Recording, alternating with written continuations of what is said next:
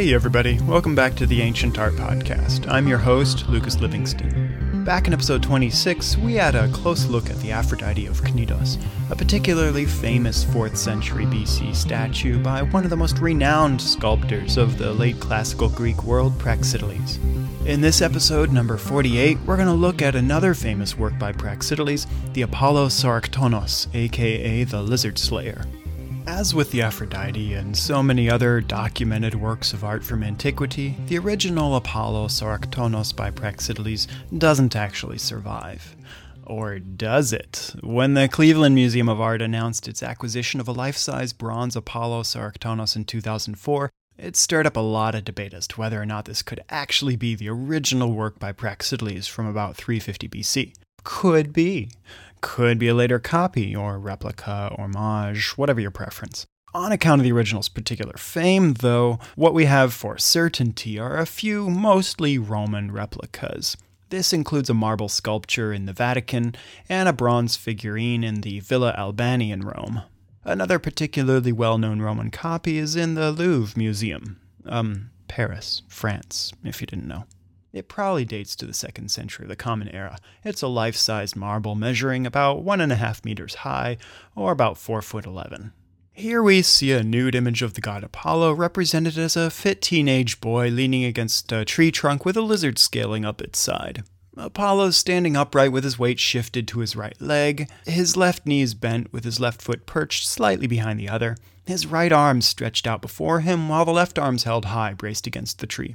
His head tilts downward, and to his left, his gaze firmly entranced by the lizard. His youthful wild hairs contained, seemingly with some difficulty, by a band round his head, perhaps suggesting the laurel wreath Apollo's accustomed to wear.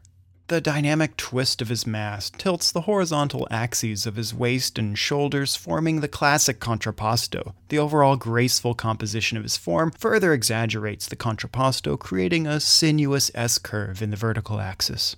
Thanks to ancient authors, we don't have to guess as to what's going on here. In Book 34 of his Natural History, published around AD 77 to 79, Pliny the Elder tells us that although Praxiteles was more successful and therefore more famous for his marble sculptures, he made the youthful Apollo known as the Sauroktonos because he's lying in ambush with an arrow for a lizard crawling towards him.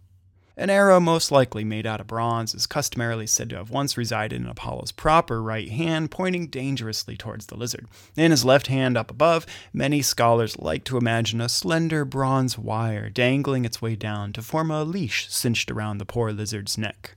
Much like bronze sculpture itself, those bronze fixtures from antiquity are pretty scarce, as someone down the line invariably thought it'd be a bright idea to scavenge and repurpose the bronze for weaponry or whatnot.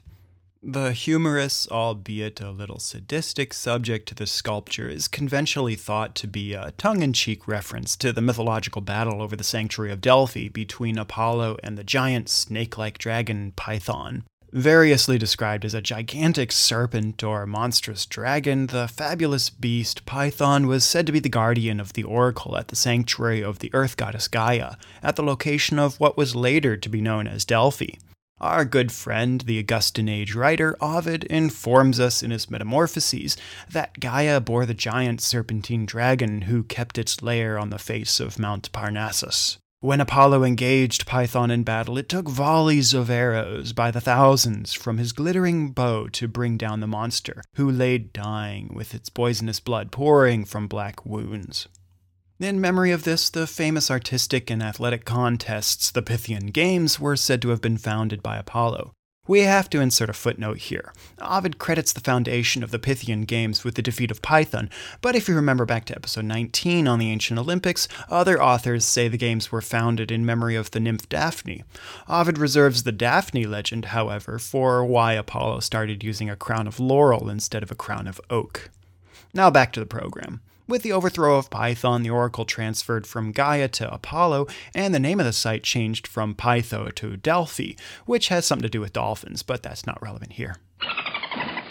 Some modern scholars are fond of interpreting this mythological transfer of power as a telltale signature of the conquest of the invading Hellenic Greek tribes over some pre Hellenic culture.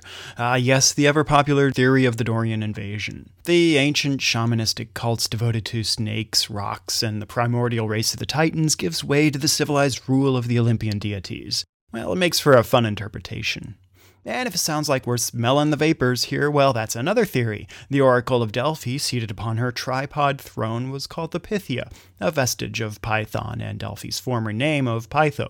In popular culture since antiquity, it's been said that the Pythia delivered her divine oracular messages in the form of ecstatic babbling after getting high on natural gas emissions coming from a sacred crack in the ground. Holy chasmic prophecies, Batman. The Apollo Sauroktonos is a great example of late classical sculpture and aesthetics. Praxiteles has entirely abandoned the blockiness of early Kouroi figures, like the archaic Metropolitan Kouros we explored in episode 16. He's even transcended the early classical artists' yearning for the idealized masculine physique to give us here a more calmed down expression of realistic humanity. Furthermore, the grandeur of tales and legends conceived in monumental works of the earlier centuries continues to be explored by Praxiteles and his contemporaries, but in less direct ways, as metaphors. Divine beings and mythical beasts are reduced to the mortal world of children and backyard animals. Think back to episode 6 on the classical Lekythos. Remember the vase showing Ajax bearing his sword in preparation for his own suicide? There we had a similar allusion to a violent epic narrative through, all things considered, a pretty peaceful looking scene. Here, the epic victory of the god Apollo vanquishing the giant dragon Python has been reduced to a parody of a mischievous child teasing a poor, defenseless, frightened lizard. Whether you're familiar with the background narrative or not, regardless, it sure makes for a great lawn ornament. Thanks for tuning in. As always, I encourage you to check out ancientartpodcast.org, where, for this episode especially, you'll find lots of great links and references in the footnotes of the transcript, including more details on the background of the Cleveland Apollo Sauroktonos and a few ancient accounts in translation of the battle between Apollo and Python, like Ovid and the Homeric hymn to Pythian Apollo. I welcome your questions and comments at info at ancientartpodcast.org or on the website at feedback.ancientartpodcast.org. If you dig the podcast, please consider rating it on iTunes, YouTube, or Vimeo. You can also connect with the podcast at facebook.com slash ancientartpodcast and get in touch on Twitter at Lucas Livingston. Thanks again, and we'll see you next time on the Ancient Art Podcast.